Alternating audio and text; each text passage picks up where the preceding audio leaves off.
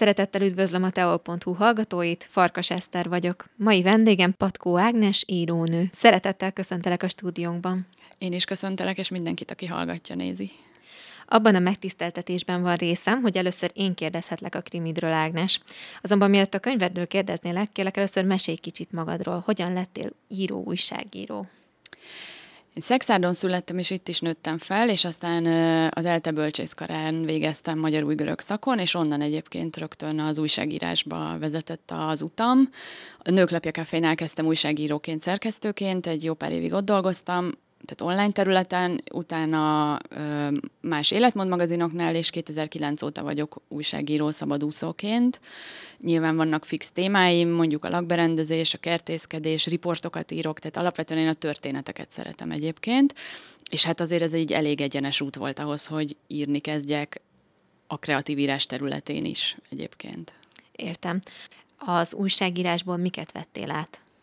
Hát az újságírásból több mindent is át tudtam venni szerencsére. Egyrészt a történetírást azt át tudtam venni, másrészt a hangulat leírást. És ahogy említettem, én lakberendezésről, kertekről is írok, és ez a könyvben is megjelenik, tehát ezt nyilván nem is tudtam volna levetkőzni. Úgyhogy a főhősnő Renáta egy régi házat vesz meg, amit aztán szépen rendezget a történet során, ami egyrészt jó hangulatteremtő elem, tehát beleillik Igen. ebbe a barátságos krimi hangulatba, másrészt meg hát én imádom a lakberendezést. Egy építész lányaként nőttem fel, úgyhogy ez elég fontos volt mindig is. Félig meddig szakmába vág. Mondtad. Félig meddig. Hát valójában összeraktam a szüleim szakmáját, mert az édesapám építész volt, az édesanyám pedig magyar szakos középiskolai tanár, tehát így az írás és a, és a lakberendezésről, építészetről írás az valahol így a kettő között van. És ugye említetted, hogy görögöt is tanítasz. Igen. Ez pontosan hogy, hogy jött az életedbe? Hát ez úgy jött, hogy én 1989-ben voltam először Görögországban, akkor így családilag mentünk el nyaralni egy három hétre Görögországba, zsigulival, tehát hogy ma már ez ilyen nagyon nagy kalandnak tűnne. Hát akkor is az volt egyébként. akkor is az volt. És én akkor beleszerettem abba az országba, és hát én akkor fejeztem be az általános iskolát, tehát itt Szexádon azért nem volt nagy lehetőség arra, hogy az ember megtanulja azt a nyelvet. Viszont ahogy felkerültem egyetemre, elkezdtem tanulni újgörögül, felvételiztem, tehát így néhány év különbséggel végeztem el a magyar és az újgörög szakot, és azóta igen tanítok is folyamatosan. Pedig a görög az annyira nem egyszerű nyelv. Egyébként ez mennyi idő volt, mire megtanultad? Hát a görög, görögtől mindenki halálra rémül, mert máshogy írjuk. Igen aminek a megtanulása nagyon-nagyon gyorsan megy egyébként, bár ezt nekem se szokták elhinni a tanítványaim, tehát az elején mindenki bepánikol, és aztán két hét múlva megkérdezi, hogy hogy történt, hogy én tudok írni és olvasni görögül, tehát a görögben nem ez a nehéz szerencsére. Nem annyira nehéz az új görög nyelv. Az ógörög az nehéz. Az új görög nem annyira. Az első könyv kiadása mindig különleges pillanat egy szerző életében. Milyen érzéseket éltél át, amikor először a kezedbe vehetted a könyvet? Ú, hát az az igazság, hogy a könyvet még csak három nap múlva fogom a kezembe venni. Ú, igen. Mert még most jön ki a nyomdából, de már előre aggódom, hogy ez hogy fog megtörténni. Elvileg videó fog készülni a doboz kibontásáról, tehát az izgi lesz, ezt Szuper. majd neten meg lehet nézni. És akkor kiderül, hogy mit éltem át. De egyébként a, hát a hitetlenkedéstől a meghatottságig az mind, mind megvolt, akár a szerződéskötésnél, abban a pillanatban, hogy a kiadónak rögtön tetszett a könyvem, az első kiadónak lényegében, ahova elmentem. Szuper. Tehát nyilván csak pozitív érzésekről tudok beszámolni. A, a legmeghatóbb egyébként az volt, amikor előrendelhetővé vált a könyv, és az első ismerősöm oda kommentelte a poszt alá, hogy ő ezt most meg is vette, és tehát akkor online formában, ha jól értem? Hát, tehát, hogy előrendelte a könyvet, uh-huh. és akkor, akkor ott tényleg nagyon meghatottam. Uh-huh. És online formában is elérhető lesz egyébként nem, a könyv? egyelőre nem. Tehát uh-huh. lehet, hogy egyszer lesz belőle e-book, most egyelőre papíron, hagyományos nyomtatott formában. Értem. Mi inspirálta megírására?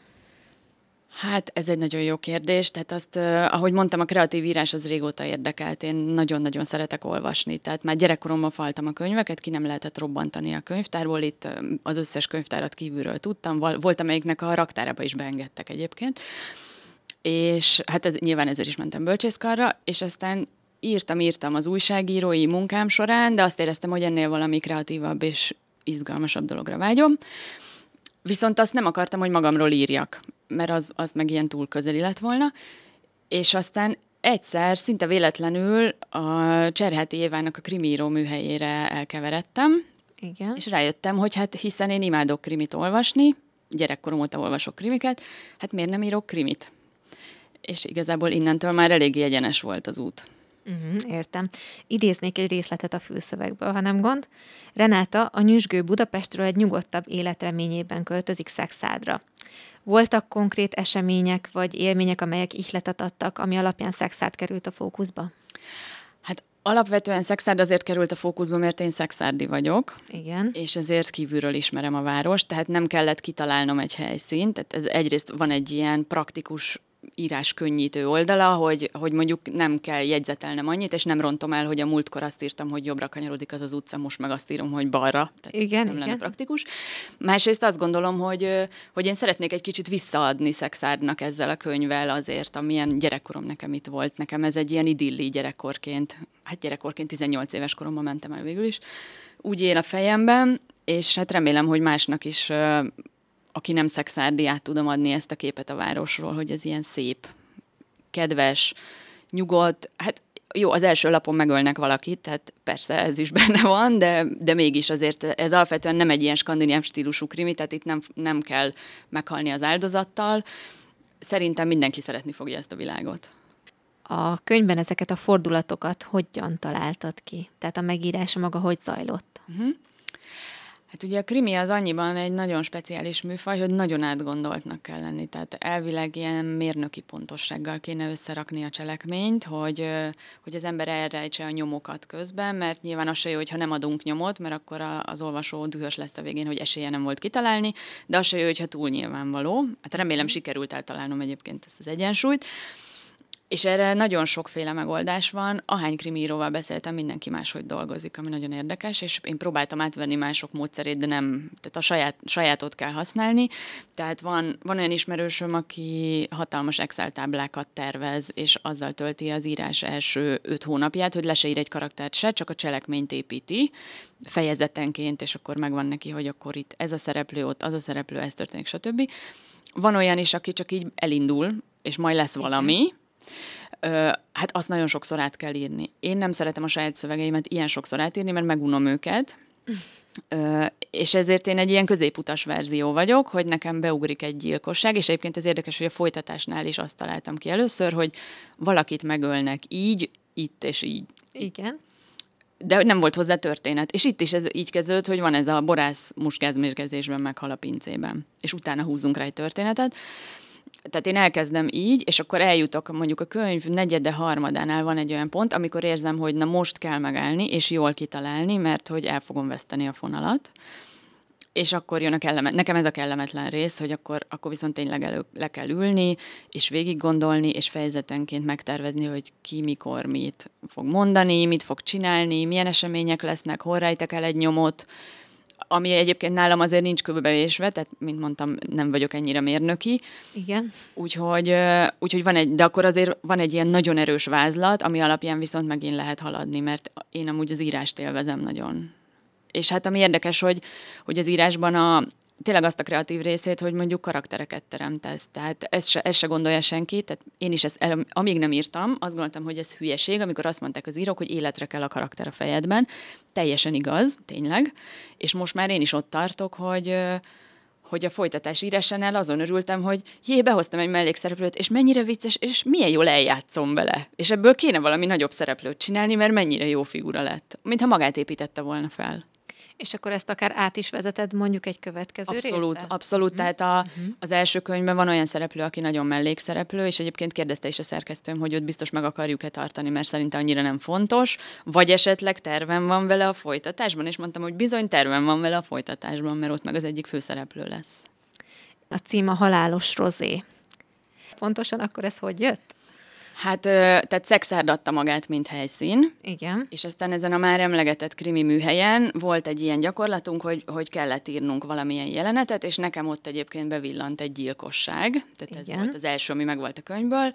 És hát ez is benne van a fülszövegben, tehát nem spoilerezek el semmit, egy mustgázmérgezésben meghal egy borász. Így kezdődik a könyv és azt is tudtam, hogy mindenképp valami bor és szőlő körüli témáról szeretnék írni. Egyébként ez sem nagyon idegen tőlem, mert nekünk ugyan szexárdon nem volt szőlőnk, mint szerintem az egész városnak volt nyilván. Igen, igen. Nekünk azért nem volt, mert a nagyszüleimnek volt Gyulajon, és én ott nagyon sok időt töltöttem, és ö, tényleg sokat tanultam erről a kis, kis kézműves, régi, hagyományos ö, szőlőt művelünk, szüretelünk, mi történik a pincében, stb. És hát ez így adta magát. És persze szeretem a bort. hát ez nem mellékes. Az ez nem mellékes, igen. Térjünk vissza Szexárdra egy uh-huh. kicsit. Ö, milyen helyszíneken játszódik a történet? Vannak ö, olyan helyszínek, amiket mondjuk a saját életedből, tehát hogy meghatározóak voltak? Abszolút, és egyébként a, szerintem a, a szexárdiak és a szexárdot ismerők pont ezért is fogják élvezettel olvasni a könyvnek mondjuk a 90%-ának a helyszínei teljesen, tehát akár Google Maps-en követhetők.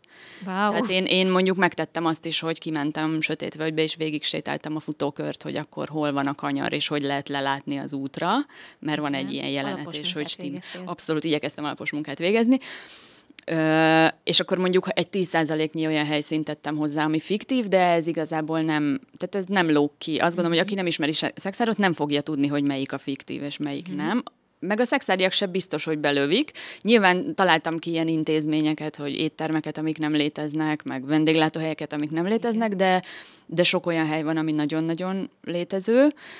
És erre van egy ilyen vicces történet egyébként, hogy amikor elkezdtük az itteni bemutatót szervezni, akkor a Szüreti Fesztiválnak a szervezői mondták, hogy legyen akkor a Vármegyeház a díszterme, anélkül, hogy ismerték volna a könyvet. Igen. És egyébként a Vármegyeház a díszterme az a könyv egyik legfontosabb jelenetének a helyszíne. Wow, Tehát szuper. ez így nagyon szépen uh-huh, egybevág. Uh-huh, uh-huh. Tehát ilyen Értem. van. A karakterekre egy kicsit kitérve, ö, mesélj kicsit nekünk a főszereplőről, hát ugye egy szexárdi lányról van szó, akár te is lehetnél. Ö, Na, ezt nagyon sokan kérdezik, hogy mennyire valósak a szereplők, és erre én azt szoktam válaszolni mindenkinek, hogy nyilván az ember ihletet merít meg egy-egy jellemvonást, vagy külső vonást átemel másból, de hogyha valaki úgy érzi, hogy magára ismert, az téved, tehát nincsenek egy az egyben benne Igen. szereplők fiktív szereplők, Ö, igen. igen. igen. És egyébként Renáta a főhős, ő most válik szexárdivá, tehát ő ugye Budapestről uh-huh. költözik Szexárdra, de vannak olyan gyerekkori emlékei, hogy a nagynénye élt Szexárdon, tehát azért vannak ilyen bevillanó régi képek, hogy akkor hol fagyiztunk, mekkora volt a mozi, stb. És ő egyébként egy szabadúszó fordító, otthonról dolgozik, és úgy kerül Szexádra, hogy megunja a budapesti nyüzsgő életet, nem szereti ezt a személytelen nagyvárost. Igen, igen. Ebből is látszik, hogy ez nem én vagyok egyébként, mert én imádok Budapesten élni, bár Szexádot is imádom. És, és akkor ezért ott eladja a lakását, itt pedig vesz egy régi kis házat, ami egyébként belőhető, hogy melyik utcában van. Most akkor visszatérve egy kicsit mm. rád, tehát te meddig éltél egyébként Szexádon? Én még itt érettségiztem a Garaiban, és utána, tehát 18 éves koromig, utána kerültem Budapestre.